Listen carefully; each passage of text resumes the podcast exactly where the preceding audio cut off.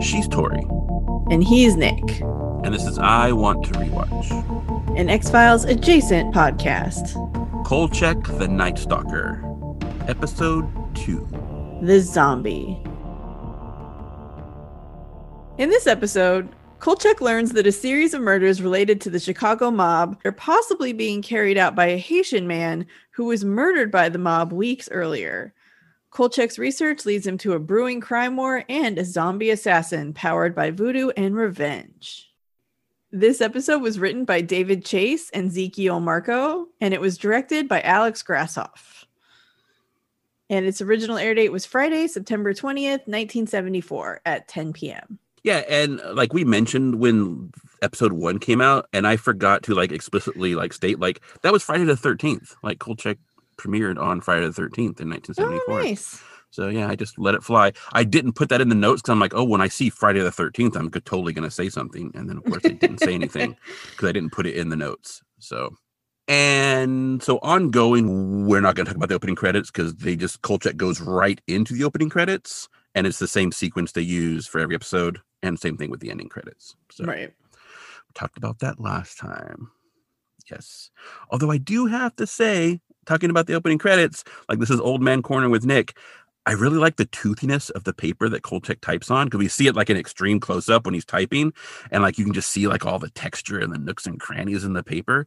And like modern paper, at least like the everyday paper we normally use, is like so smooth because you're putting it through like copy machines and printers and whatever, and it you want it to Mhm. hold the ink without bleeding or peeling and so it almost has like no tooth because like old school typing was pretty much more about like debossing the paper as much as it was like putting ink in the paper like it totally like embedded Yeah. text into the paper so i just think it's cool like just to see it with like oh ooh that looks nice i like that I'm old enough So- that I have used a typewriter. My mom had one that she used for college, and I pulled it out. And when I was like eight and nine, I wrote my first quote unquote books on the typewriter.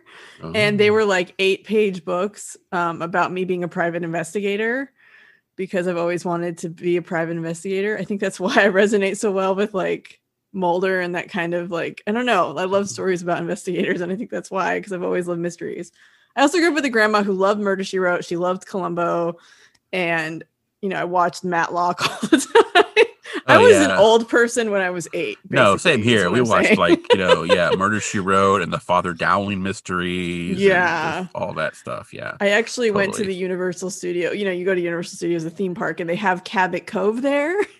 oh and and I took a whole bunch of pictures for my grandma because I'm like, oh look, it's where Murder She Wrote takes place. Yeah, well, I mean, we talked previously, I think, about when uh it was I think it maybe when one of the movies when we talked about the Kolchak movies. Uh, like I would spend like when I wasn't in school, I would like watch daytime, like at you know at twelve o'clock or one o'clock. I'd watch Streets of San Francisco on like yeah, the afternoon syndication television. So yeah, and then they'd have like it'd be the Streets of San Francisco, and then it'd be like Matlock, and then yeah. So yeah, I was old too. yeah. But computer mm-hmm. word processors are much easier. You don't have to get white out every time you make a mistake or try and. That's true. Yeah, I did. And also in my youth, I went through that stage where like I'm going to be a writer, and so I went and got like an old school typewriter, and just basically screwed it up because I can't type. And then so I spent mainly spent time like seeing how many keys I could get to stick at the same time. and yeah, so anyway. So opening credits have passed. Boom. And then we open in a freight yard. There's like trucks and warehouse docks, it's that kind of stuff, right? And it's nighttime, and we get Kolchak's voiceover, and it tells us that folklore would have us believe that the underworld is full of ruthless men who fear nothing, but that his story should debunk that myth. And so we do know that Kolchak doesn't read Batman comics because he would know that criminals are a cowardly and superstitious lot. Anyway, so inside a truck trailer, there's some low level mob guys who are counting money from the low end numbers racket. One guy's using like a big coin machine. I'm not sure if it's like a supposed to be a counter and a sorter, but it's like sorting them and putting different coins in bags down below. So it's like sorting, I think it's like nickels, dimes, and quarters. Yeah. And then there's another guy, his name is Albert Berg, and he's counting receipts and writing in a ledger. And he is apparently an incompetent, and he only has his job because he married the mob boss's sister. And then there's one other guy, Willie Pike, who we assume is the muscle, but then seems like he actually might be the one in charge. I'm not sure, but he's like he used to be a former boxer, was pretty much only good at like taking dives, and he's just kind of like writing pencil marks on the back of like receipts and then flipping them over. And then suddenly we hear noises and the trailer starts to shake because they're inside like a truck trailer. So Yes. they're inside a truck trailer doing this. And the trailer starts to shake, and we see the door has like a big two by four across it inside to keep anyone from like opening the doors from the outside. So they all start dropping all the receipts into a shredder to get rid of the evidence, right? Because they're probably thinking like it's going to be the cops, right? They're getting busted. And then all of a sudden the door starts to push in, which isn't really how like truck trailer doors work, but like it pushes in and the two by four snaps. And then the two guys who aren't the muscle, so Albert and the other guy, they pull out guns, boom, boom, boom, boom, boom, start shooting. But this is a Kolchak story, so we know that guns are useless. And the coin dude gets like thrown against a wall, but whoever it is that busted in is actually after Willie, and he throws Willie around, and Willie is dead, and the other two guys scramble out of the trailer. So yeah, So fun night at the mob money counting truck. yeah, I mean, unless you're Willie, well, I guess none of them really probably had fun. No, Yeah. no, not at all. So then we see the INS offices, and that's the Independent News Service. And Mhm. Kolchak is inside, and he's gotten to work early before everyone else. And so he grabs some coffee and he's sitting down to finish his story. And his voiceover tells us that Willie was killed by severe blows, quote unquote. And it's a gangland killing. There's no suspects, no leads, nothing new. And so he's finishing the last lines, and this woman in the office walks over and she's delivering mail and she knocks over his coffee cup. And then she's like, Oh, you shouldn't have been there. You're not supposed to have any food or drink in the office. And I'm like, they're journalists. Like, what else? of course, they have food and drink in the office. That's how journalism works. You have your Red Bull and your donuts and you write your story. I mean, does it and there's a coffee pot right across from Kolchak's desk in the office. So Right. like, Yeah, so of course they have drinks. It's silly, but so she gets upset, and so she's like gonna try and clean it up, but like she leans over and he's like, "I'll get it. It's fine." And he starts wiping it down with pieces of paper, Yeah. which I thought was really funny. well, it's that nice toothy paper, right? It's absorbent. So Yeah, yeah. and so he's just like, "It's fine. I'll get it." And then he like asks her if she'll take his story to Vincenzo's office. So she just kind of stares at him, and he hands her the paper, and she finally is just like, she kind of takes it, and it's like, "Fine," and walks away. So then Vincenzo walks over to Kolchak's desk and he's got the story and he's telling him how good it is. And it's like such a great piece. And Kolchak's like, You haven't even had time to read it and you're holding it upside down. so clearly, Vincenzo has barely glanced at the thing. And he's like, We should go out for coffee in a Danish. And so Kolchak stands up and he's like, Hey, last time you invited me to coffee in a Danish, I ended up in Sioux Falls, Iowa, covering a hardware convention. And you know, Vincenzo's like, no, no, I just want to. Can a guy buy his reporter coffee in a Danish? And you know, it's just super like, come on, buddy. And you know, obviously he's up to something. So they argue, and Kolchak is like going to leave the office, and then Vincenzo stops him, and he's like, no, no, this is really big. This story, it's really big. It's a police raid. There's a tax squad. There's a syndicate burial ground, and Kolchak will be the first one on the scene. And Kolchak's like, okay, what's the catch? Because you never give me the good stories. And so then the catch is that he has to take Monique. And Monique's the woman who knocked over Kolchak's coffee. And he's like, nope, uh uh not going to take her along. And Vincenzo's like, listen, like he pulls him aside into his office and he explains that Monique's uncle is basically Vincenzo's boss. And the Yeah, I boss he's is like in the New paper York. owner or something. Yeah. Yeah. And apparently, Monique did graduate from the Columbia Journalism School, and her uncle sent her to Chicago to work for the paper. And they've basically been treating her as a secretary. And so he needs to take her on this story, and Kolchak will still be in charge. It'll be his byline, but he just kind of needs to like train her on how to do reporting. Mhm. And Kolchak's like, nope, uh uh And of course, like, I'm going to guess in the next scene, we just see him with her. Yeah. He's like, no, absolutely, definitely no. And then we cut and we see Monique sitting in Kolchak's car and they're driving down the road. yeah. and it's in his yellow Mustang. And she's talking about how like she knows all about the malicious office talk of nepotism. And Carl's like, Nest nepotism? And she's like, Yeah, nepotism. Like she doesn't even break a stride. She's just like, I went to the Columbia School of Journalism, not my uncle, and I deserve to be here. And so like everyone's basically saying like she's only there because her uncle owns the paper, right? So which is probably true. It's So- probably true, but if she did go to journalism school, like that's a pretty awesome leg up to have. Like, I don't, I mean, I get why people might be cranky about it, but seriously, like, I mean, why not? I Yeah, would but take as we'll learn, uh, she might have got through journalism school because her uncle bought them a wing or something. We'll find out. Yeah, So- but I mean, if you know, I, I kind of, I wish that this had gone another way. That's basically what I'll say about this character. Yeah, it could. Yeah, it's yeah, yeah. So, and I forgot to mention last episode that because in the Night Stalker, Kolchak has a sweet blue Camaro, which is awesome and I love. But sometime between the Night Stalker and the Ripper, he must have traded in because in the TV series he has a like pale yellow Mustang that he drives. They're both convertibles. It's a pretty Um, sweet Mustang, though. I actually like the it is pretty Mustang nice, yeah. And actually, neither of them appear in the Night Strangler. Like I double checked to see because I was like, oh, did he have the blue Camaro in the Night Strangler? Or did he have the Mustang? I forgot. So I went back and looked, and you actually never see either of them in the episode. And at the very end, when they're driving, when he's got like Tony and Louise in tow, and they're like having to leave Seattle, you don't actually see the car. You just see like a frame of a window, and they're driving at night, so you can't tell what kind of car it is. It doesn't look like it's either of them. It looks like just a standard sedan kind of. car. Yeah, it didn't But- look like it was a convertible. Yeah, so apparently he lost. I mean, he did like say he spent all his money trying to find Gail at the end of Night Stalker since they like ran her out of town. So maybe he sold his Camaro trying to find her, and then yeah. So maybe Yeah. his job at the INS is why he can have a cool Mustang. I don't know. But yeah, so they're heading to the scene, and we see the scene, and the scene is a blockade of police vehicles outside a small farm. Kolchak tells us it's 4:20 p.m. and it's the farm of James and Perry Russo. And on the megaphone is Captain Leo Winwood of the Chicago PD. And Woodwood is yelling in the megaphone and he tells the Russos that they need to surrender.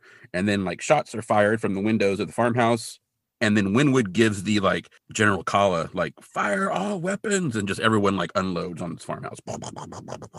Cops are all like ducked behind their doors because the doors are open and they're just shooting, shooting, shooting. And then we learn from Kolchak that he and Captain Winwood have a long and bloody history, just like the Crusades, but without the chivalry.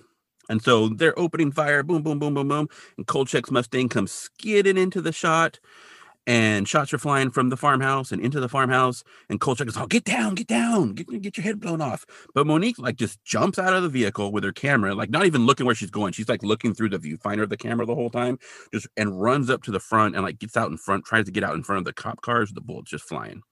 And Winwood is like, What the hell are you doing, Kolchak? Get this woman out of here. So Kolchak runs to the front and grabs her and tells her that if she waits here in the trunk of his Mustang, when they drive around, she'll get an awesome shot. And she's like, oh, Really, really, really? So she jumps in and then he slams the lid on her.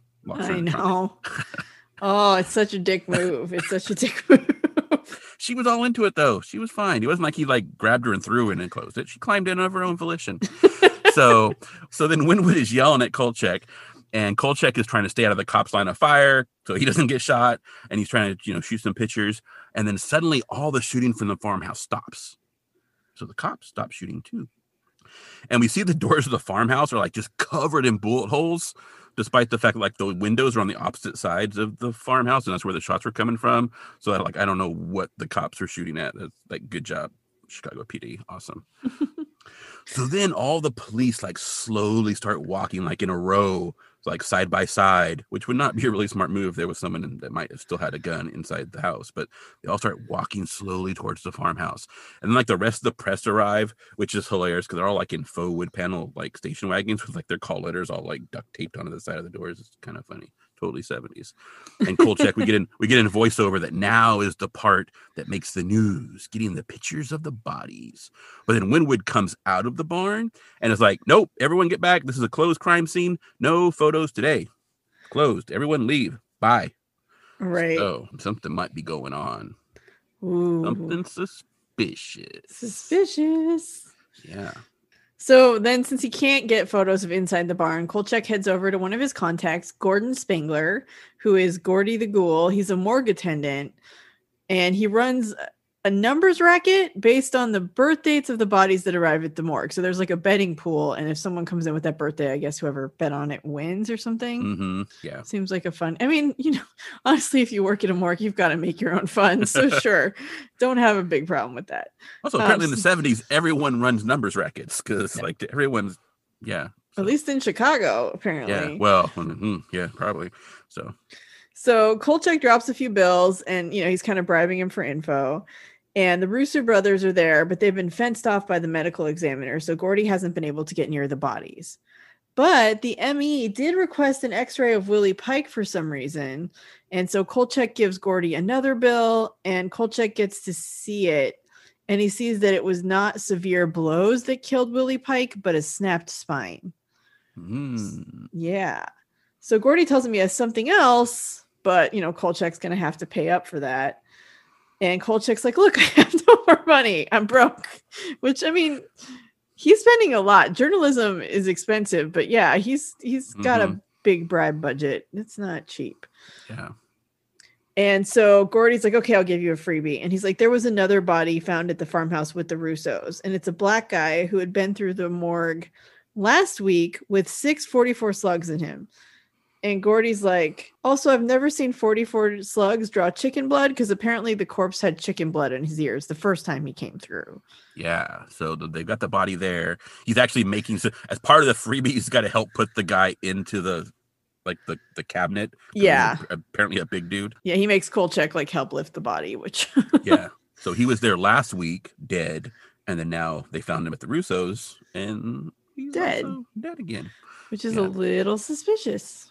Yeah, and Gordy the Ghoul will be a recurring side character, which is Chris Carter probably should have taken some notes on the whole like recurring side character thing because X Files definitely squanders a lot of good possibilities for side characters. We've talked about that. Yeah. So He kind of reminds me of the medical examiner who becomes a regular on psych. I can't remember the guy's name, but he's always like Oh, okay. eating in the exam room and stuff, and just like they're always yeah, like, that's kind of that's kind of like the morgue attendant trope. Like they're always just like having like full dinner in front of dead bodies, and everyone's Yeah. like, "Oh, just like, well, dude, uh, hey, I'm not bothered by these corpses. yeah, Watch me eat a So, sandwich. yeah. Yeah. And also, so the guy who plays Gordy, his voice was really familiar to me. I'm like, I know that voice. So I looked him up and he has played Piglet in a lot of Winnie the Pooh stuff, like from like I think from the 80s on. So Oh, okay. I'm pretty sure like he was Piglet in like Pooh's Corner. I didn't I don't remember, but like just all the stuff that I used to watch as a kid. So that's probably why I recognize the voice. Okay. He he's like a character actor. He's in all kinds of stuff. I I I'm pretty sure he was in the Munsters probably more than once or twice, and then he's just in a lot of stuff. So Yeah, he was listed as a character actor and he did have a lot of different credits. Yeah, but I think Piglet voice, like he doesn't actually use the Piglet voice here, but it's similar, and I think that's probably what I recognize. it's probably that's the thing. A lot of the voice actors, like back in the day, they just used their voice. Like it was Yeah. just their voice. Still, like they they, maybe s- yeah, maybe a little affectation, but it was just like that's how I talk. like in the Night Strangler, the guy who plays the like the news like researcher guy was underdog. Wally Yeah. Cox, he was he was underdog's voice, and so now we have another I one. mean, Lauren Ash, who was on Superstore, she was Scorpia and She-Ra, and it's just the same voice. It's just her. Okay. We will get into some other voiceover mentions here uh, later in the episode as well. Yeah. Yeah. So the phone rings while they're talking, and it's for Kolchak, and it's Vincenzo. So Kolchak's holding up the phone, but it's one. It's a scene where like he's not listening to what Vincenzo's saying. He's talking to Gordy, but Vincenzo thinks he's talking to him, and so they have this whole Mhm. conversation. And basically, Vincenzo explains that Monique is threatening to call her uncle, and so Kolchak needs to apologize. And Gordy's telling Kolchak that when the body came through last week, it was processed and then it was buried. And so as they have this conversation, it basically sounds like Kolchak's agreed to apologize to Monique, but he actually Mhm. hasn't heard a single freaking word. And so, and he at one point he's like, "Well, can you help me out?" And so Vincenzo's like, "Yeah, I can help you out." It's like not even Yeah, talking. all you gotta to do is apologize, and then we'll, we'll be fine. Yeah. Yeah. So then Vincenzo hands the phone to Monique and he's like, okay, Kolchak's really sorry. He wants to apologize. And so Kolchak finally puts the phone to his ear and he's like, hello, hello. And then no one answers. So he hangs up. And then Monique picks up the phone and just gets a dial tone. And so she slams the phone down. She's like, I'm going to kill him. Like she's super mad. Which, Yeah. I mean, to be fair, he did shove her in a trunk for who knows how long, which is not exactly teaching her the ropes of reporting. No, but he also probably saved her life. So, Yeah, I mean, I get that she was being annoying, but like, yeah. Yeah. I don't love how her character's written. I could have done so much better with Monique. yeah, well, yeah, we'll get into that. Yeah, we will. So yeah. So then we're at Chicago Police Headquarters and we get Kolchak's voiceover. It's 9 a.m. on August 16th. So sadly, we talked about last time, my birthday gets skipped. Uh, Oh, we talked well, we talked about this off air, but yeah. I'm a July baby. So you got your birthday in two Kolchak things, Yes. and I only got it in none, honestly. Aw. So, yeah. But anyway, so we're at the official police briefing, and Captain Winwood is giving the briefing. And Kolchak tries to ask some questions about the snap spine of Willie Pike and the rumors that the Russos died the same way. Of course, his questions go unanswered.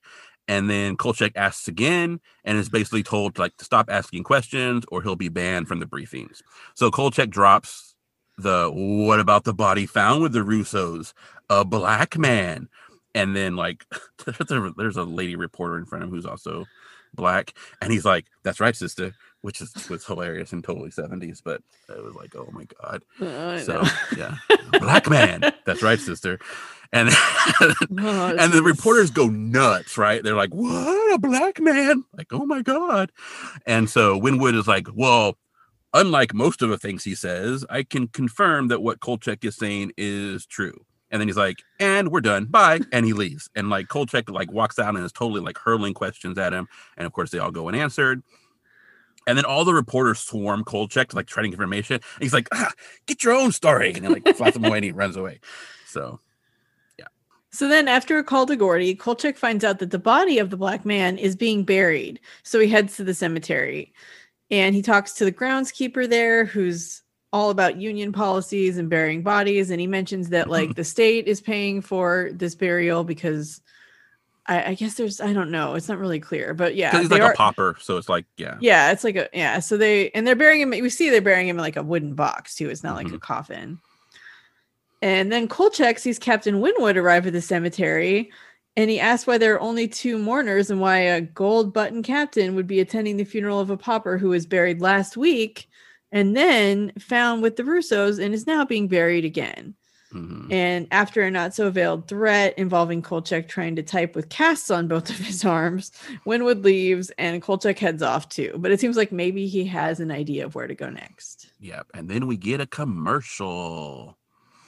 Yeah, because the groundskeeper's like, they can't be buried because he, he knows that someone was buried in that same lot last time, which was the person who was Oh, buried in there. Right. So he's Yeah. like talking about how like you can't bury two people in the same plot unless they're family. Like that's against the rules. And Yeah, so he that's why he's doesn't all talking about the understand it's like the same person. Yeah, because he was out sick for the last week. And so he missed all the whatever. I mean, I, I don't know if there was any news that the body was even gone, but we'll get into that later. Yeah. So then we come back from commercial, and there's an overhead shot of Chicago, the same one we saw in the open, like right after the opening scene. But this time, as we see the city, we pan over like to the southwest, and then we cut to Kolchak, who is having to pay for another one of Gordy's pools to get information. So he gives Gordy some money, and then he tells him the black guy was a Haitian. His name was Francois Edmonds, and he was coming up in the numbers racket but then he ended up getting like 644 slugs like in his chest right so he says it was a syndicate hit probably because maybe like they figured like edmonton swallowed like some receipts and he talked about how like he's done that when he's almost got busted like you swallow the paper instead of you know a shredder right Yeah, and it doesn't taste good. yeah and yeah and that they wanted those receipts so they dug him up and then opened him up right and that's maybe the like why he was there and Kolchak's like that makes no sense because he'd already been autopsied so like if there was papers in him they would have found him already right so and Gordy's like well that's fine but he has been hearing there's a lot of heat right now between the syndicate and the black number runners on the south side lately and so there may be like a little like war between the two criminal empires going on in Chicago. Right. So Kolchak decides to place a bet on the south side, but no one will basically go near him. And he does learn that as a friend of Francois Edmonds, which is who he claims to be, he needs to get a lucky number and gets this address where he can get one. So he goes into the shop and he's like, tells the shopkeeper what he needs. And the shopkeeper starts asking what he dreamt about and stuff, because that's apparently how he generates the lucky number. Mhm. And then Kolchak notices some black chickens in cages. And he's like, What are those for? And the shopkeeper's like, Those are for dinner. And then Mhm. before he can generate the number, these dudes enter the shop. And there's two big guys and a smaller guy with a walking stick.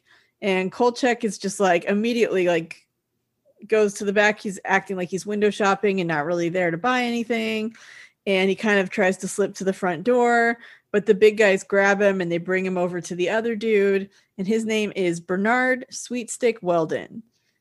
And it seems that Kolchak has written some not so flattering stories about Sweetstick in the past. And Kolchak tries to blame his brother, Marshall Kolchak. And Sweetstick says that he's heard that Kolchak has been trying to place bets all day. And he reminds Kolchak that Francois Edmonds is dead and his story is dead. And one of the guys destroys Kolchak's audio tape. Yeah, he just like smashes it in his hands. Yeah. and then Kolchak asks if Sweetstick knew Edmonds. So Sweetstick has his men kind of like rough him up and is basically like blow the wax out of his ears and tell him his story is dead or whatever. And then, you know, they throw him out of the shop. Yeah, he's like, this man just can't hear because like he just keeps asking questions. So yeah. Right. Cause he basically is like, your story's dead. And then like Kolchak keeps pushing because that's what Kolchak does.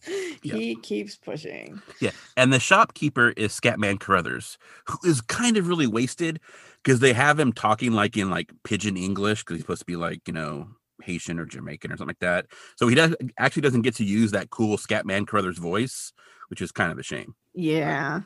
So Kolchak gets thrown out of the thing, like onto the sidewalk next to some garbage cans. But then we get his voiceover, and he says that the problems he's having were nothing like that of Al Berg's. And we see like an alley, and we see a shadow, and we see like a body being lifted up by two arms, and then we hear this crunch, like bones popping kind of noise, and then boom. So Al Berg got killed, and his murder results in a rumored meeting between the syndicate and the numbers runners. So Kolchak heads to another one of his sources, the monk, to find the location.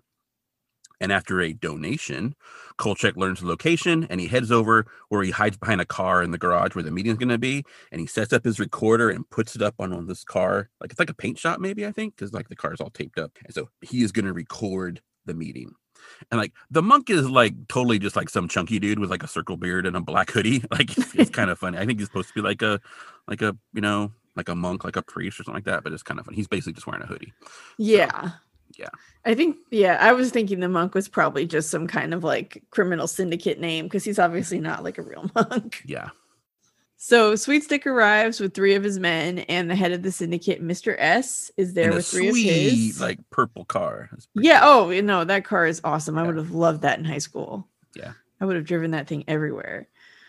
Uh, and then Mr. S is there with three of his own, and one of them is Jerry, who is the guy we saw with the coin machine from the opening. Mm-hmm. And so the coin machine guy like witnessed Willie being killed, and Mr. S's brother-in-law Al Berg was found the same way. So basically, the were probably killed by the same person. Mm-hmm.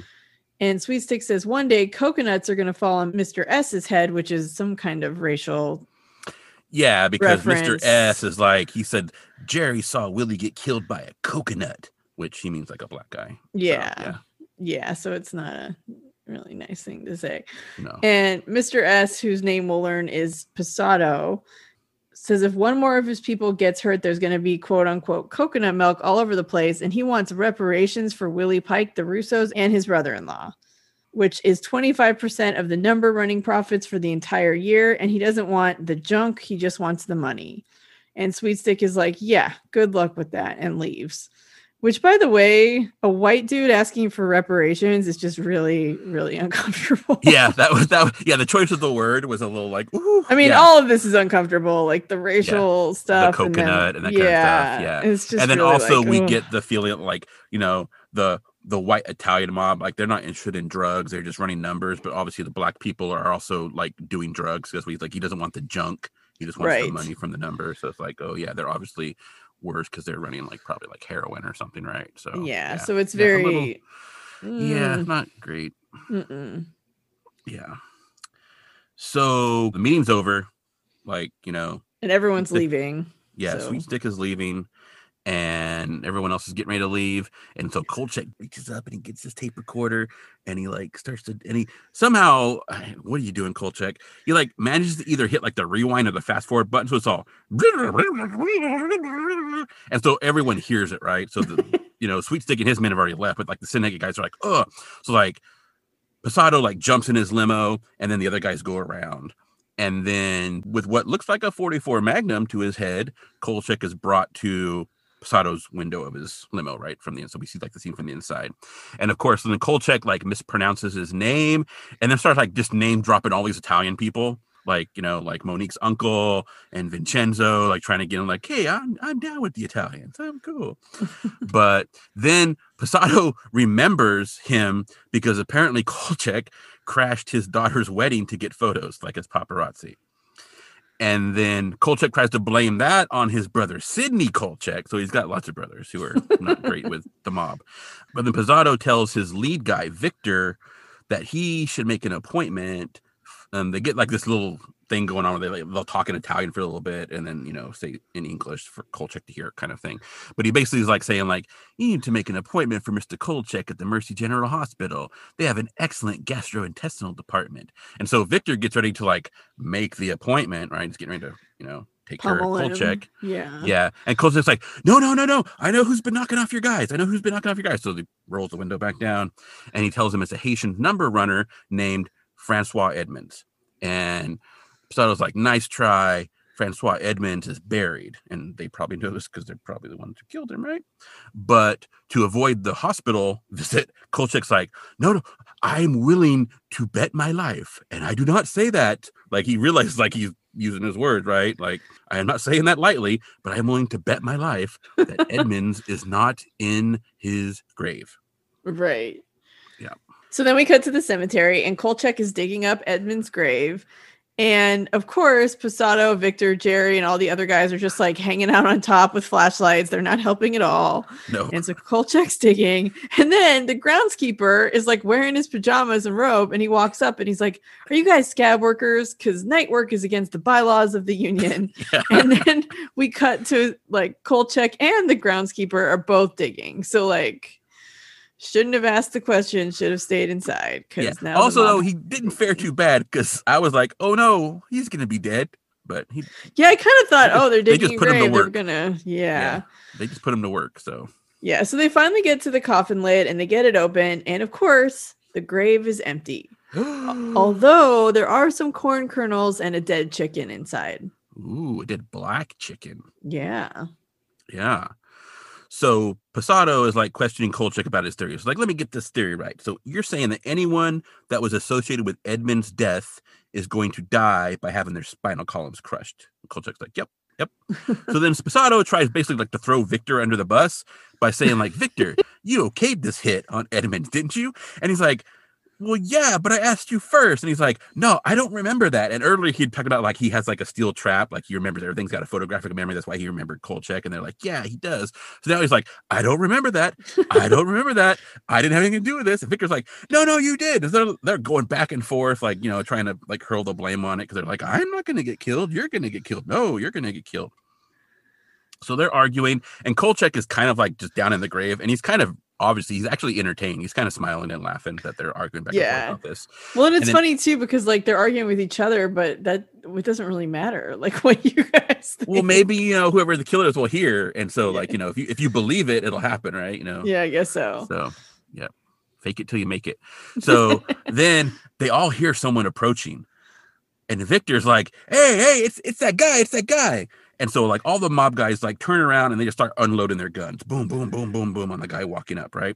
And the gravekeeper scrambles out of the grave. He takes off, boom, out of here, right? He's pretty spry for an old guy, so he runs off.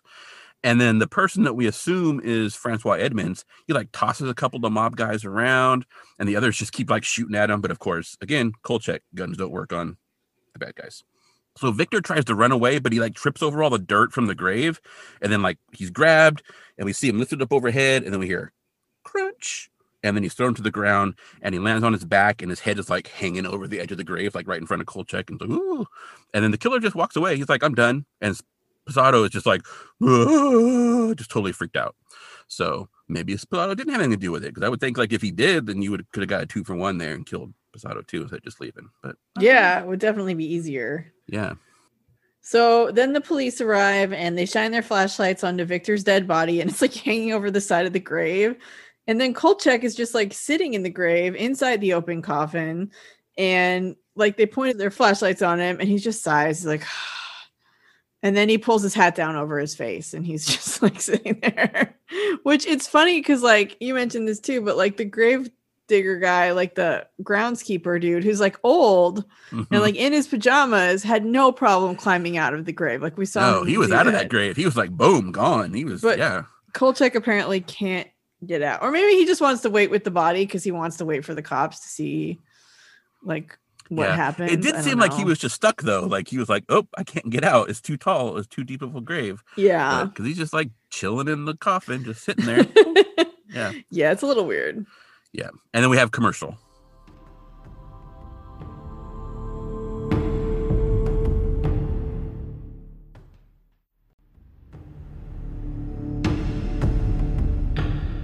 So then, speaking of pajamas, we see a door and we hear a knock and we hear a come in and we see the door open and we see slippers and we pan up and we see like pajama pants and it's Vincenzo. He's in his pajamas and his slippers and an overcoat and he's in Captain Winwood's office and Kolchak is there and he's like, "What did he do? What did he do?"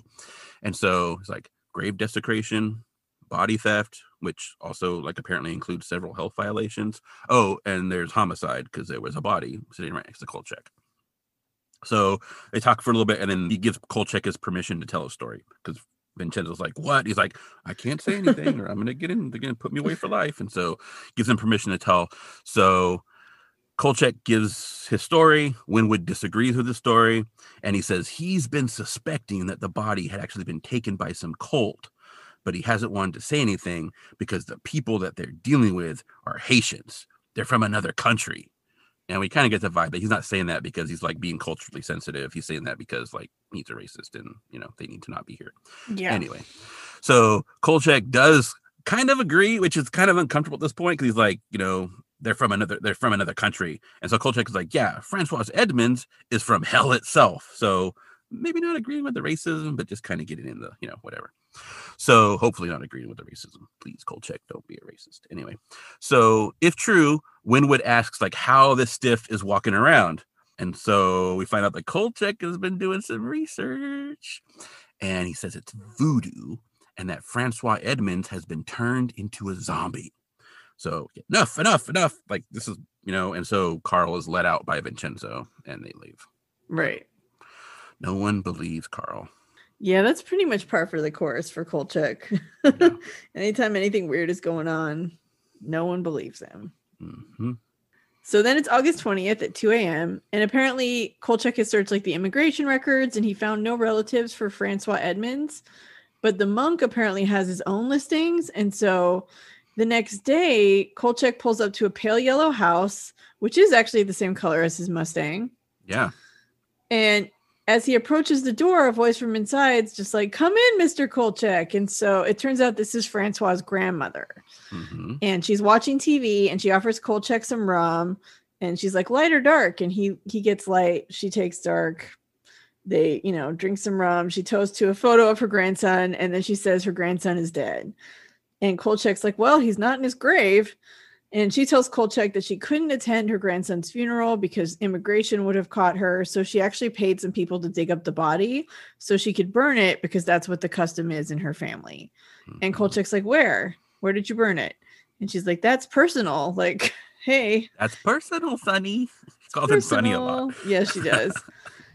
and then Kolchak's like, Well, that's interesting because I saw your grandson last night and he didn't look burned, but he did look like a zombie.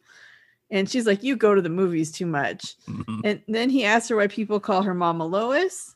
And he's heard of Papa Lois, who's a voodoo practitioner. And she says they call her Mama Lois because she makes little medicines. And so she makes him one and he doesn't want to take it. But she laughs and she reminds him, Well, you already drank my rum. So he does actually drink it. Already drink the rum, Sonny. yeah. So if I He's wanted like, to poison "Oh." you, yeah. uh, it's already been done, buddy. Yeah, and she says it's, it's Mama Lao, I think is how it is. Uh, th- th- it doesn't sound like she says the L. Almost looks like she says like Mama Wa, but like yeah, it's, a like French, it's French, I French think, stuff. but I didn't Yeah. quite get yeah, yeah. But Kolchak says Mama Lois because he's doesn't speak French, right? And so that's how it that's how it looks. So that's what we're mm-hmm. gonna say too, because I don't speak French either. So I used to, and I'm not. I don't know how to pronounce that though. So okay.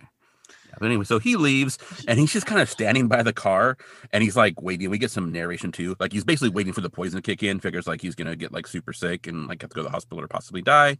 But then he realizes like he just got played. He was Yeah. made a fool of. He wasn't poisoned. She was just messing with him. Yeah. So then he kind of looks over and he sees a dead black chicken just sticking out of the garbage can, which I'm like, "Dude, that's a chicken in the garbage can. Why are you throwing away a chicken? Like, anyway. But so then at the back of the house, we see that Mama Lois is got like a small wooden box with her, like a rectangular box. And then she goes and pulls them. She got a bunch of black chickens in a pen and she pulls one out and she goes into this shed. And inside the shed is like this kind of like voodoo shrine, right? With all kinds of like voodoo props, right? You know, TV kind of action, like crosses and skulls and candles. and right, that like kind of stuff. TV voodoo, yeah. Yeah. And there are several small boxes lined up on this table with names painted on them in red.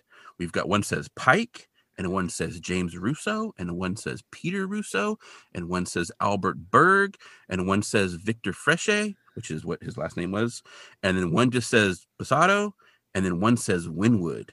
And then she puts the blank box next to the Winwood one on the end.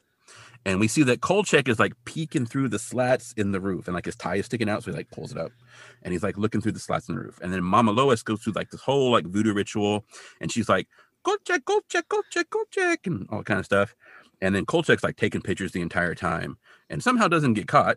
But then she kills the chicken, and then she writes the name Kolchak on the box in the chicken blood, and he's like, it's his name on the box, right? Uh-oh. I do kind of not understand how like she knew when he was about to ring the doorbell, but like doesn't know that he's like on her roof watching like through the planks, but yeah, unless she does know, I don't know. It's I doesn't mean, care. Yeah. Possibly, yeah. I don't know. That could be a flex, I guess, but yeah. So Kolchak walks into the INS office reading a book, and Winwood is in Vincenzo's office, and they come out, and Winwood's upset. And he's been hearing about Kolchak's zombie story and is basically like, that's not responsible journalism. And, you know, Vincenzo agrees, obviously. Yeah. Well, they kind of all say it together. Like he's like, "That's not," and they're like, "Responsible journalism." Like Kolchak says it too because he's like heard that from oh, Vincenzo Oh, yeah. like a gazillion times, right? Not responsible journalism. So then Winwood starts threatening to get the fire inspectors into the office because obviously there are lots of health and safety violations and fire hazards. And then a train goes by and it shakes the whole office. And Kolchak shows Winwood his voodoo book. And he's basically like, This is how you kill a zombie. And your men need to look in places of the dead, graveyards, cemeteries, and you need matches, candles, salt, needle, and thread. And then basically, when you find the zombie, you have to put like salt in his mouth and then like Mhm. sew up his mouth. And then he tells Winwood this is really important for him because the zombie is killing people connected to his murder, and his name is on one of the boxes. And he asks how long Winwood has been dirty and how long he's been on Posado's payroll. And Vincenzo tries to make excuses for Kolchak's behavior. And Winwood notices in the photo that Kolchak shows him with his name on the box that Kolchak's name is on the box next to it. And he's like, Why are you on here? And Kolchak's like, Well, I ask a lot of questions and people don't like that. Not cops, not politicians, not voodoo practitioners. And Winwood says the story's dead, or I'm going to get the fire inspectors in here. And so Mhm. Kolchak follows him out and he lets him know that the zombie lip sewing thing only works if the zombie's dormant. So if the zombie's awake, there's a different way to kill him. Yeah, he basically follows Winwood out and like heckles him the entire way out of the Yeah. building, is what he's doing. Yeah. And at one point, Winwood is like got a bunch of papers and it's like, so this is all the evidence you have on the zombie. And I now I don't remember. I think he slams it down, but I'm also now wondering because what happens later if he walks off with all the evidence. I'm not sure. Oh, yeah. I don't know. I don't remember. Yeah. But so then Kolchak is like heading out the door. He's got places to go. He knows where Posado is going to be next. And that means he knows where the zombie's going to be. And so he's going to follow the zombie so that he can get him, right? So he grabs his little kit. He's got all his stuff in a brown paper bag candles, matches, salt, needle, and thread. And but Monique's like, I'm going too. And she's like chasing after him. And he's like, no, no, and like tries to ward her off almost like she's a vampire or something like, no, stay back, stay back. And like runs down the stairs. But then she follows him. Right. And exactly. we get commercial. So it's nighttime. We come back from commercial and it's nighttime. And Kolchak is driving and we cut to Posado. He's like begging for his life. His face is all red. And then we hear a crunch and we see like the same kind of like, you know, silhouette kind of thing where he's up in the air. He's thrown into a bunch of trash cans. Kolchak pulls up to the alley and we see that Monique is also in the car. So before we just saw Kolchak driving, we didn't see like who was in the passenger seat. So we thought maybe he was alone, maybe he ditched Monique, but he didn't. So she's there. He runs out with his camera and starts photographing the scene. and apparently Edmonds is gone, but like Posado's body is not right. The mob henchmen are like all rolling on the ground, like oh, you know, they all got knocked around, and then of course Mr. S is like dead among the trash, and then so he's done taking photos and he's going back to the car. Monique comes around the corner and she's like trying to like open up a tripod or something, and she looks and she's just like, uh, like she's like frozen by the sight of what she sees. So Carl grabs her and he calls a cab and he puts her in it, and she's basically like catatonic, and he tells the driver to take her to Brooklyn, New York. So Monique is out, and Monique is incredibly annoying. And again, we'll talk about this, like the handling of it. Yeah. Also, that's going to be one heck of an expensive cab ride Yeah. from Well, Chicago kind of to like- New York.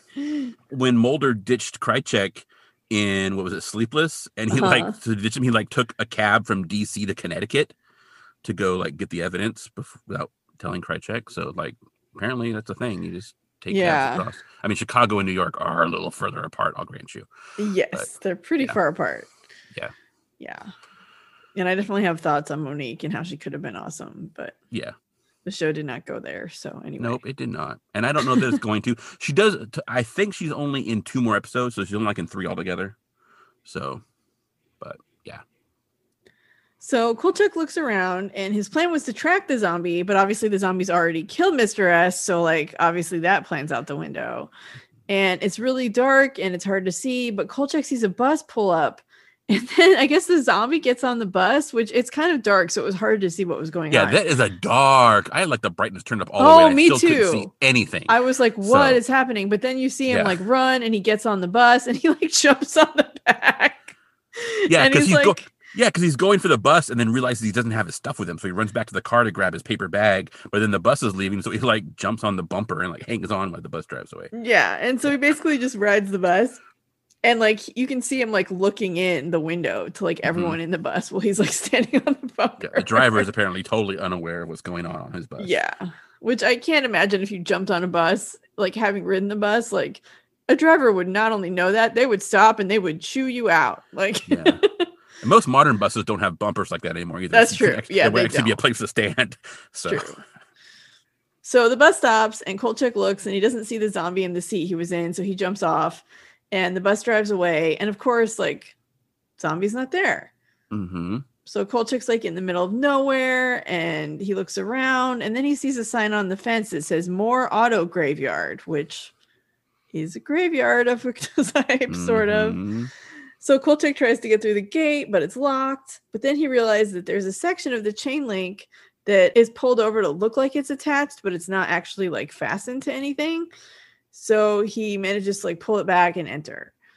And there's a bunch of like car husks everywhere and old vehicles. And Kolchak stumbles over some stuff and he does make a lot of noise, but nothing comes running at him. No lights come on, no junkyard dogs. So it seems like he's probably okay. No zombies. No zombies. Yeah. So after he climbs on like a huge pile of cars for a better view, Kolchak is about to give up when he notices there's a hearse among the wrecked vehicles. And that seems Uh, suspicious Oh, it does. Yeah. because hearses never get retired or thrown away ever. So no, they get weird. turned into ghost busting machines. That's true. So yeah, Oh, the Ecto one is such you a sweet good. car. yeah. Mm-hmm. It is. So Kolchak's at the hearse and he looks in, and inside is this extremely rotting corpse of Francois Edmonds. It's Yeah. disgusting. Yes, it's gross. And so you take some photos because it's Kolchak, right? So click, click, click, click, click, take some photos. Priorities. yeah, priorities. And then he climbs into the back of the hearse and like slides up very carefully, but definitely like "Ugh," gross and not happy about it over to the side of the body with the corpse. And he starts getting out his equipment and he act, he starts panicking because he's feeling around in the bag and I think he like can't find the salt. So he's like, "Oh my god, what am I doing here?" But he finds it and so he lights the candles and he pours all the salt into the mouth. So it's like kosher salt or rock salt. It's like, you know, the thicker salt. Um, Mhm. they don't specify. Later, he does mention rock salt. This looked more like kosher salt, but who knows? So he pours it all into the mouth and it's like all full and kind of like dribbling down. And but then intercut with this scene, we see Mama Lois. She's in her shed and she's doing like more voodoo ritual stuff, right? So, uh oh, this might not be good. And then Kolchak has got his needle out and his thread, and he's getting ready to. He's got his fingers like on the mouth, so he can like you know like push the push the lips closed, and so he can sew it. And then as he's getting ready to do that, the zombie's eye just pop open, and they roll over to the side, and then looking right at Kolchak. Yep. So, yeah, I do wonder. Like, we talked about the bus driver not paying attention because Kolchak found in the back. Also, like a rotting corpse got on your bus and got off your bus, and like no one on the bus paid attention to like this disgustingly rotting corpse just riding the bus like a normal dude. Yeah, it is a little weird that no one was like, I don't know, concerned because he's not just like dirty and like whatever. He's No. like decaying. Like he's in Yeah, bad entire shape. like all his skin is like patchy and gross and like falling off. I think they've got the makeup to where like it looks like his nose is missing, right? And then we'll see he's wearing like a bodysuit underneath, so like his skin is all blotchy, and you can see like the autopsy scars like on his chest and everything because he's wearing like a vest, basically like a like a denim vest. That's all he's wearing. Well, and pants, obviously, but yeah. So yeah, the fact that no one noticed that you'd get on the bus is kind of like "Hmm, you guys are really like into your newspapers and stuff. Holy moly! So yeah. So then Kolchak runs because obviously zombie's awake. Not good. as one would, right? Yes. Yeah. Uh, and the zombie follows. And so Kolchak like climbs up the stack of cars and the zombie grabs his ankle and Kolchak trips. And then above him, he sees a cable of an overhead winch that is kind of looped around. Mhm. And so he, the zombie's like coming at him. So he holds it as the zombie runs at him and he slides it over the zombie's neck and then jumps down. And the zombie swings around, hanging from its neck. And Kolchak tries to get his camera out, drops it, and then he like falls down from the stack of cars. Yep. And we hear Mama Lois groan with like agony and despair. And Kolchak lights the three candles because what we learned in the other scene when he was telling him how to kill him if he wasn't dormant is that you have to have the candles lit and then you have to strangle the zombie. Mhm. So he lights the three candles on a hubcap and he places them beneath the dangling zombie. And the zombie finally goes limp. And then the candles sniff out. And Kolchak picks up his camera and discovers that it's in pieces. So he didn't get any, all the photos he got that were evidence are gone now. And all he has Yep. is a dead corpse hanging from a thing. Yeah, and commercial. And I have to say that I did not make that connection because yeah, I didn't even put that in my notes because he's talking about like you got to make sure you do it when he's dormant. If not, and I thought he was just messing around, like light your candles and then hope you can strangle it while it tries to kill you. I figured that was just like you're gonna die, no Yeah. chance. But that's actually what that's what he does. So that actually was like a real thing. I thought he was just messing with Winwood. No, that's So- that's apparently how you do it. Awesome job making the connection there. I did not make that connection. Good on you. Good job, Thanks. Tori. Thanks. Maybe you should start I'm- writing these notes instead of me. I don't have time. I have to write the X Files ones. I know they take a long time. Oh they do God, take a long time. I mean, it's take a long fun and I love it, but it does. It takes it's a it's an effort. Yeah, people. Just so you know, we have like 14 pages of notes for every episode we do. So yeah. It's anyway, it sounds like we're unprofessional. We're slightly professional. So sometimes. Yeah, so a filthy and weary Kolchak is like walking up the stairs to INS. He's all dirty. He's worn. Like his he tells us like his camera's in pieces and Captain Winwood's story of innocence because we assume that he's you know in with the murder of Edmonds and like on the take kind of thing is intact. So Winwood's gonna get off scot free. Not gonna never, never gonna stand trial for murder. And this is because all of Kolchak's evidence is gone, which makes me that's why I wasn't sure and I didn't have time to go back to check whether Winwood had walked off with all the evidence or not. Because he did have the photos before with like Winwood's name on the boxes. Like those photos already existed. They weren't in the camera. So, but I'm not sure.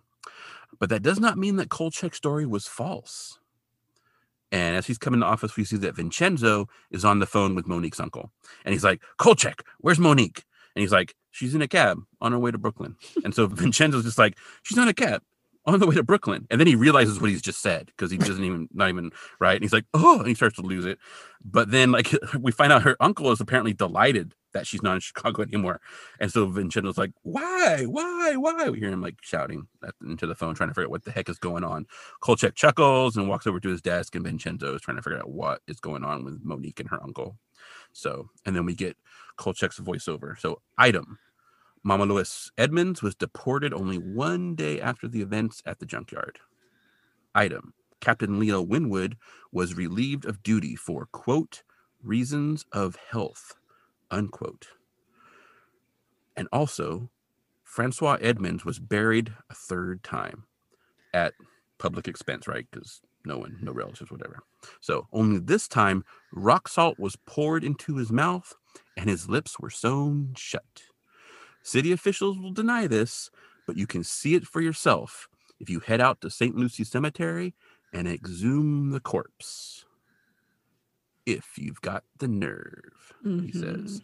And then he loads his typewriter and starts typing away as we fade to black.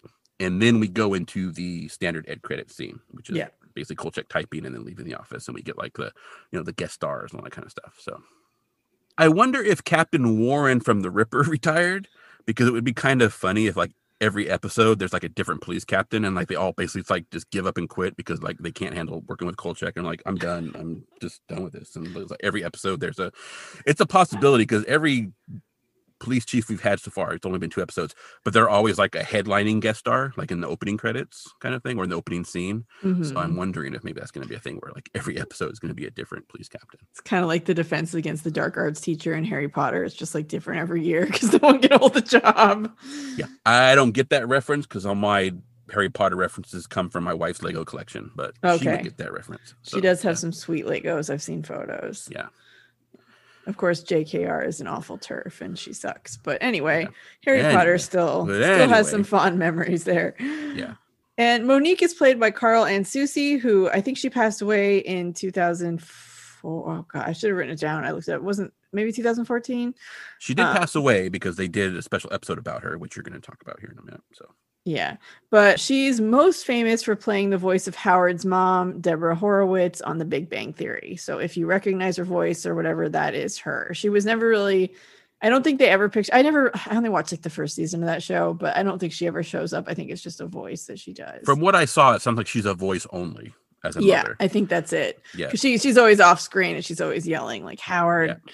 you know and then when she when she when the actress died in real life they did a special episode saying like that the mother had died right? because, she, because she was never on screen so they had a special like episode about like you know dealing with the fact that she had died kind of thing yeah that's so, sweet that yeah. show has its issues i did think the first season was kind of funny but there were i've never problems. seen it i remember when it first came out this was back when like the itunes store was a thing mm-hmm. and they mm-hmm. gave away they would give away like free episodes and free oh, music and stuff yeah, yeah. And so they they gave the first episode away for free and i never watched it but i just because i saw like it was like it was like two dudes and a blonde girl right and i was just like this sounds like a porn like Big Bang Theory. I'm like, what are you guys doing? Oh. This, is awful. You know, I, I realize it's like the science thing, but like you got two dudes and a blonde, and it's going to be a funny sitcom. I'm like, oh my god, what is this show about? But yeah, I watched it, was, it on Netflix really disc. Popular. When Netflix would send you discs in the mail, which is oh, how okay. Netflix used to work. And I mostly watched it because the theme song is by the Barenaked Ladies and I oh. love the Barenaked Ladies. And so I was like, oh, I should watch it. And like the first season was funny. I, I think that I mean, uh, there are a million people who have written essays about why the Big Bang Theory sucks. And the problem is that the joke is usually on. Like they use nerdy stuff and they just shoot them out as references without any context, like just saying World of Warcraft and the audience laughs. And it's like, that's not really funny. And so it's it's not really like about nerd culture like it pretends to be. It's more like poking fun at nerd culture. And there are other problems with it too. There are all sorts of problems with the show. But anyway, I won't get into that. I just I did I haven't seen like the newer season, so I don't know. Am I incorrect in saying though it did also, and I think possibly in a positive way, I could be wrong on that, but didn't it also bring like spectrum like more into like the public conversation of like you know like the characters like Sheldon that kind of stuff. It like, might have, and kind of thing. I mean, I don't really because apparently I didn't really stick around, so I don't okay. know. I'm sure that might be a thing it went on like for nine or 10 or 11 seasons. It was it? very, like, very popular. And there's a spinoff too, apparently, that I did not even know about called like Young Sheldon.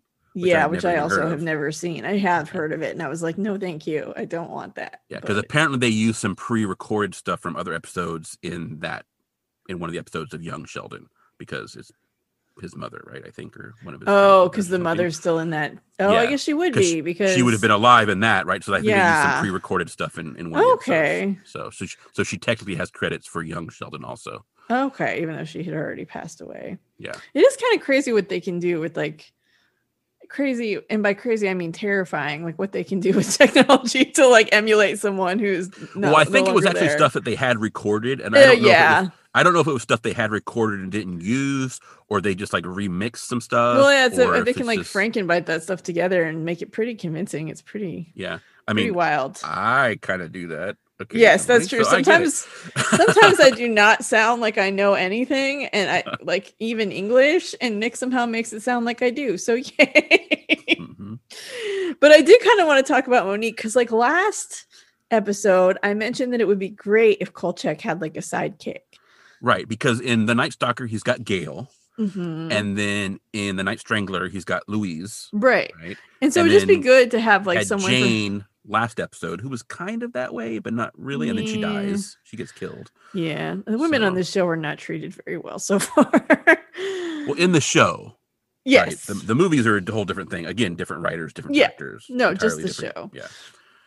But I was thinking like it would have been cool if Monique had been more of like a Jimmy Olsen kind of character who could still be kind of annoying, but maybe was like useful and like bouncing stuff off Kolchak. I don't know. It would have been nicer if they'd gone that direction instead of just the whole wow, this woman is annoying and she's only here because of her uncle. And even if she was there because of her uncle, like it could have just worked better. Like, I don't know. It's too bad because I, think that might have wonder, helped. Too, if I mean, we could say like she is like the short, annoying fat woman is what she kind of is, like young woman, right? And so I wonder if her weight is also playing into the fact that she's super annoying. I don't know, but I th- I think that is kind of like you know weight is uh, weight is like the hidden, maybe not always hidden, but like you know, overweight people are usually not competent and what have you. Yeah, that's not So- hidden. That's a really common Yeah. trope. Well, I say hidden the fact that a lot of people don't mention it. Like it tends to go unmentioned. It's kind of like the unmentioned, like you know, Mhm. sometimes. I mean, Yeah, but the trope of the incompetent fat person who's incapable of yeah. Yeah, I don't know. Anyway, I just there was a lot of potential there, I thought, for Kolchak to have somebody he was working with. Like even if he wasn't working with her and even if he like didn't like her, it would have been nice to have someone like he could bounce stuff off of. But I mean, anyway, he works alone. Okay, he works Ye- alone. and that's fine, but you can work alone and still have people that you're bouncing things. Because I think that works as a narrative device. Like I know you don't like it in the X Files because it happens a lot, but like That's not what I don't like in the X Files. It's Well, the way it, because it it's the does way that create the, it's the way that the person that things are being bounced off of is written. That's what I mean. Yeah, it creates situations where one person has to yeah. like not know things because otherwise it doesn't work narratively, and it unfortunately then makes them seem stupid. They have to carry the idiot ball. Well, I just and, in, think- and in the X Files, they they run again. They play it both ways, where like the person doesn't know things, but then supposedly knows all these other things. Right. Like, mm, anyway, Yeah.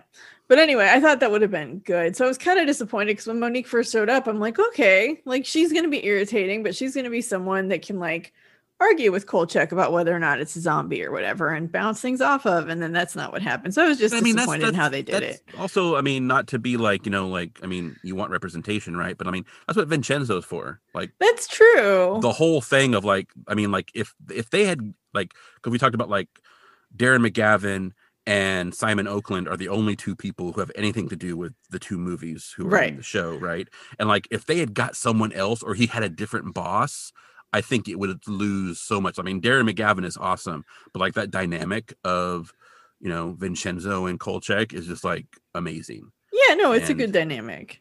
And then he's got Updyke to like threaten all the time too. So- yeah, that's true. which who doesn't uh, Updyke i think he's in the background when we first well maybe not maybe he's not in this episode at all he doesn't have any lines in this episode i think i think he might be in the background at some point um, i could be wrong i might be thinking of i've already watched the third episode i think i'm thinking of that one okay, yeah, I don't does- remember seeing monique it. but- is in the third episode too but Okay. she shows up in so Huh. so she apparently either got back from brooklyn or the cab driver was like yeah i'm going to brooklyn and like let her off somewhere so Yeah. Yeah. but yeah yeah i i yeah it's not written fantastically so Yeah. I was just will, i will agree Yeah, well, mostly I just wished, you know, there was some potential there for some coolness and it didn't happen. So that's always a bummer. But, you know, hey, I didn't write the show. So, yeah I could be wrong. It sounds like from what I was looking at because like she was super irritated, and I'm like, oh my god, please let this be like a one off. And then I found out she's only like in she's like in two more episodes. I think she's either in three episodes total or she's in three more. I actually forget now from when I was looking. But when I was reading it, it sounds almost like they like they just realized like her character wasn't working, and so they Right. dropped it and then brought other characters in. So, Yeah, which I could see that for sure. Yeah. So we have talked about, and I realize this is kind of cool because we talked about how like we didn't start doing ratings on the X Files, the main series, until episode four, right, Mhm. with Conduit, and this is technically episode four of our Kolchak episodes because we did the two movies, and this is the second episode of the TV show. So we're staying on track. So all right, good job. We're learning from our past mistakes. Oh wait, no, we're not. We're just repeating. No, we're not actually. No. so if we do something else, we need to wait till the fourth episode because then that we just it's, that's that's that's tradition now. We have to wait till the fourth episode. kind of like how like for the longest time, every job I had, I always missed the third day of work Oh, weird. for some reason. I would get a new job, and on the third day, I would call in sick, and I don't know. Um, I think all of it was just anxiety, but I would always be sick the third day. It was just like a thing. Every job, third day gone, but um, which is not great when you got a new job, but it usually tends to No. work out. Anyway, we before we go into the zombie ratings, I think we probably need to go back and do the Night Stalker and the Night Strangler, and then last episode the Ripper. Yeah. Yep. Okay, um, we will stick with trend, and you're gonna go first. Okay. Well, first I was gonna ask, like, so because I have to overthink it because that's what I do. Okay. So, in terms of rating scale, like, is this Mhm. one to ten for Kolchak? Like, is it the Kolchak scale or is it the same scale as the X Files? Because if we're pitting them against each other, that's not going to be very nice to Kolchak. But I didn't know. would say I would say the opposite, but um, I think it's just it's for what this is. okay, so it's just its own scale. So if I say something's an eight in Kolchak, it's not necessarily that I think it's an eight in X Files. and also taking into the fact that like they are 20 years apart like realizing like we i don't think we can rate this at like 2020 like if you were watching television you know like mm. comparing this to like you know the falcon and the winter soldier or Oh, it's WandaVision so or good. something, oh right? my it's like you gotta you gotta take it for what it is and like when it existed. And so and I try to do that with X Files. I've talked about how like maybe I need to go back and watch some '90s television because I'm like, oh, so often with like the writing, but eh, whatever. So yeah, Yeah. if- you can, if you can, it's fine. But yeah, we're, we'll treat this as a separate entity. Okay, so I'm going to treat it as its own to the- scale then. Its own scale. Yeah. So in that case, I am going to give the Night Stalker a 10 Ooh. because I thought the Night. Stalker was really solid. Like it's a great movie. It's uh, obviously Mm-hmm. got we talked all about it, had some issues, but it was really good. I think the Night Strangler is probably an eight Okay. I liked it a little bit. Although it did have Bill Speidel hmm. and Seattle Underground. The fact that I mean his scene is almost non-existent in there. No, but he's there, and it's so cool. it's so cool. And then it has Seattle, it's the Mangle Seattle history has some Seattle history. So Okay. yeah, I'm gonna go with an eight. Okay. And then the Ripper, I think, trying to think, the Ripper is probably a solid seven. okay. All right. yeah, because the Ripper is pretty good. I think it's a good pilot for the series. I think it definitely tells you what the series is going to be. Okay. Um, I do like the idea of Jack the Ripper just randomly killing five people every so often because uh, sure, why not? It's as true as anything else we know about Jack the Ripper at this point. Let's go with it. I was thinking it's really interesting that maybe not so much nowadays, but like back in like the 60s and the 70s and that kind of thing, when you had like an immortal who was like a, a murderer or something like that, or just an immortal at all, they always like kept dressing exactly how they did, like when they were like, like Jack Ripper's like wearing like 1880s clothes, right? Like in modern like Chicago, and it's like they always seem to do that.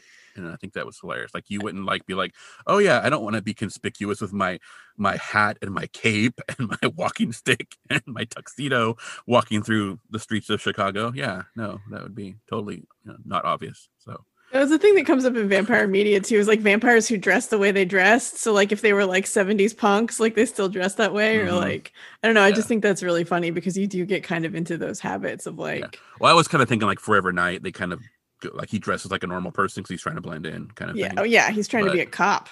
yeah. But for the most part, yeah, they tend to dress Just like yeah. Whenever whenever you turned or became immortal, that's how you just keep dressed in like forever. Yep.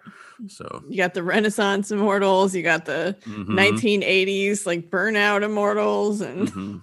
we're yeah. gonna have the 90s emo immortals from like the early 2000s. Yeah, dude, what's with the powdered wig and the leggings? I don't get this. Why why do why do you dress like that anyway?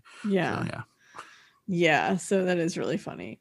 And this episode I didn't love as much. There's a lot of really uncomfortable, just like race stuff where I was like, Mhm. mm, Yeah. mm. They do. I mean, one, you it's know. Chic- one, it's Chicago, which has a huge racial thing. I mean, to this day, right? Like they built like a 12 lane highway to basically divide Chicago's like black population from its white population. right. Like after this, that kind of thing.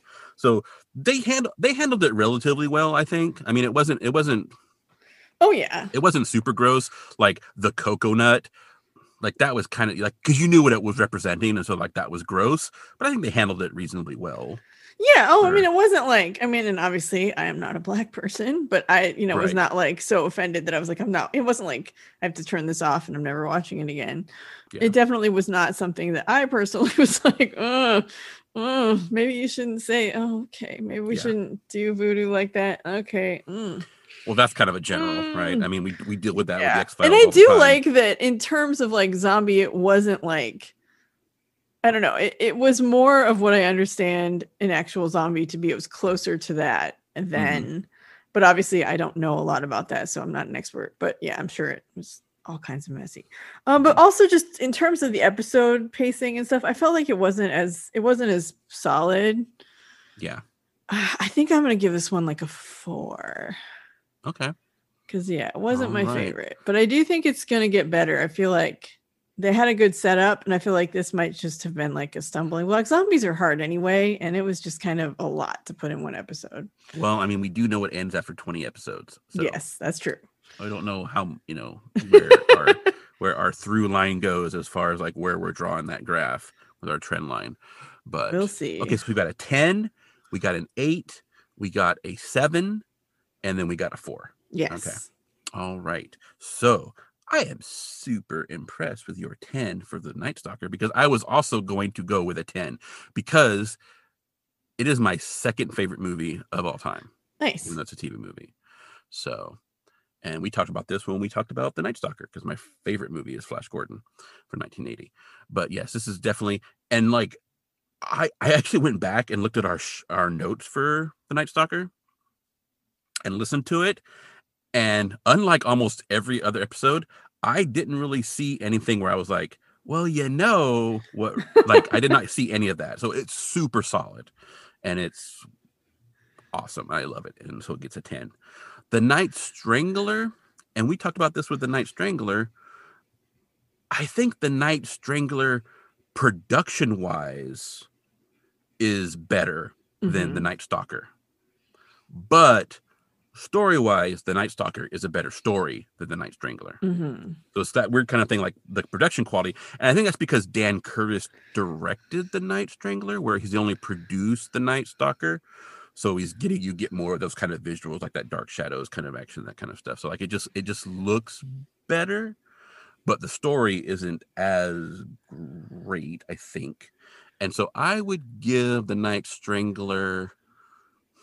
Hmm. Hmm, hmm, hmm. I can't decide if I want to do eight or nine. I was thinking nine, but now that I think about like the Night Strangler, there were things I was like, really? So, hmm. hmm. I'm gonna go with a nine. I'll go with nine. Nice. Okay. So ten for Night Stalker, nine for Night Strangler. The Ripper, we're copacetic. I'm gonna go, I was gonna go with a seven. Nice. So Wow. seven for the Ripper. It's a shorter. It definitely has some issues. It's got some writing problems, like things making connections. Like we talked about, like the number of bodies. Like why do we have the Wisconsin bodies? You know, the Milwaukee Mhm. bodies, and then we've got the Chicago bodies, but they're apparently only counting the Chicago bodies. So what's going on there? But yeah, seven. And then for this one, I'm gonna go. Hmm. I was gonna go with a five, but now again I'm thinking like hmm, maybe a four. I don't know. I you might be right, especially with the uh uh, people will maybe be able to figure out when we're recording these in relation to when we recorded X Files episodes. I've had a huge string of X Files episodes where like everything is getting a four lately, so for like different reasons, and I, I've kind of called like the four like our our midline for the X Files Um, because um, we never we haven't given a ten yet, but uh, hmm, hmm, hmm, hmm. Uh, hmm. I'm gonna go with a five, and then Okay. maybe we'll see if I have to readjust that with to a four. Okay. But I'm gonna go with a five. This one definitely has more holes, and then just some like not yeah. But there's some good stuff in there. I mean, we, we get we get Gordy, you know, oh so- yeah, he's cool. but it does also have Monique. um, so, and then I will be interested to see if we get like every episode is going to be like a different police captain. Yeah. they're like they're like, oh, I can't do this, I'm quitting because I can't handle Kolchak. So, all right. So your end 10, 8, 7, 4, and I'm going 10, 9, 7, 5. nice. So, wow, I have higher scores. This is this will be the uh, this will be the this will be the run where I had don't have the lower scores all the time. Cool, not all the time. We've had a couple where Yeah, flipped on X Files. So, that is very true.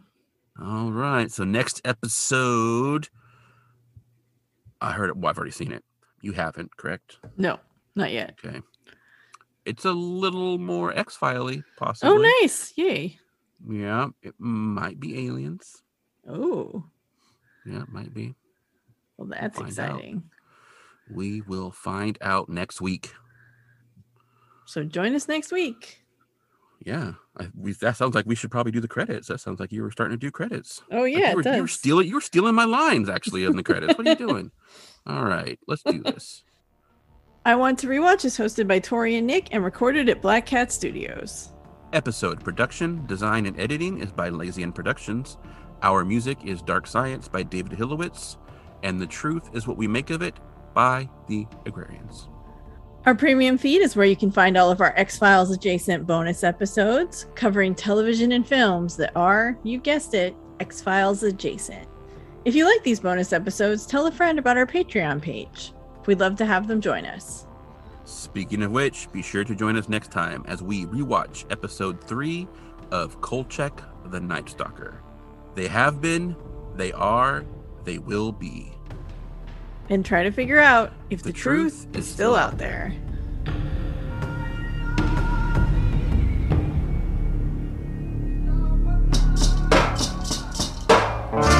The truth is what we make of it.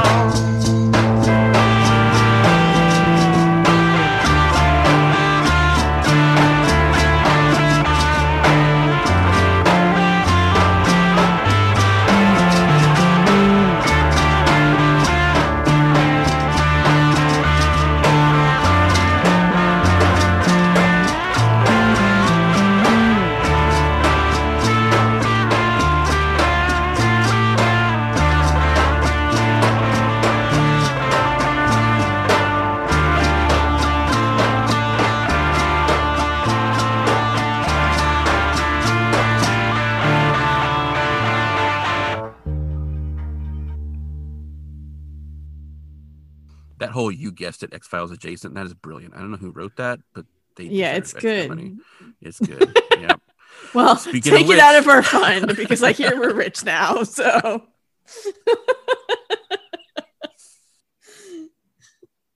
Speaking of which, be sure to join us next time as we rewatch episode three of Kolchak the Night Stalker. They have been, that's on a separate line, so let me redo that. I mean, they have, they are, they will be. That would work too, but yeah, we need the we need the be, we need the um the verb. Okay. as we rewatch episode three of Kolchak the Night Stalker. They have been, they are, they will be. And try to figure out if the truth is still out there. If the truth is still out there. I was trying to figure out what that title reminds me of. It's an episode of Angel. It's called "Are We Now or Have We Ever Been?" And I was like, "Where?" Oh. I've like heard something. I that was like, yeah, you know, when There's something something like else too. I want to say there's another episode of something, or there's a movie that's similar like that where they do like the tenses as the title.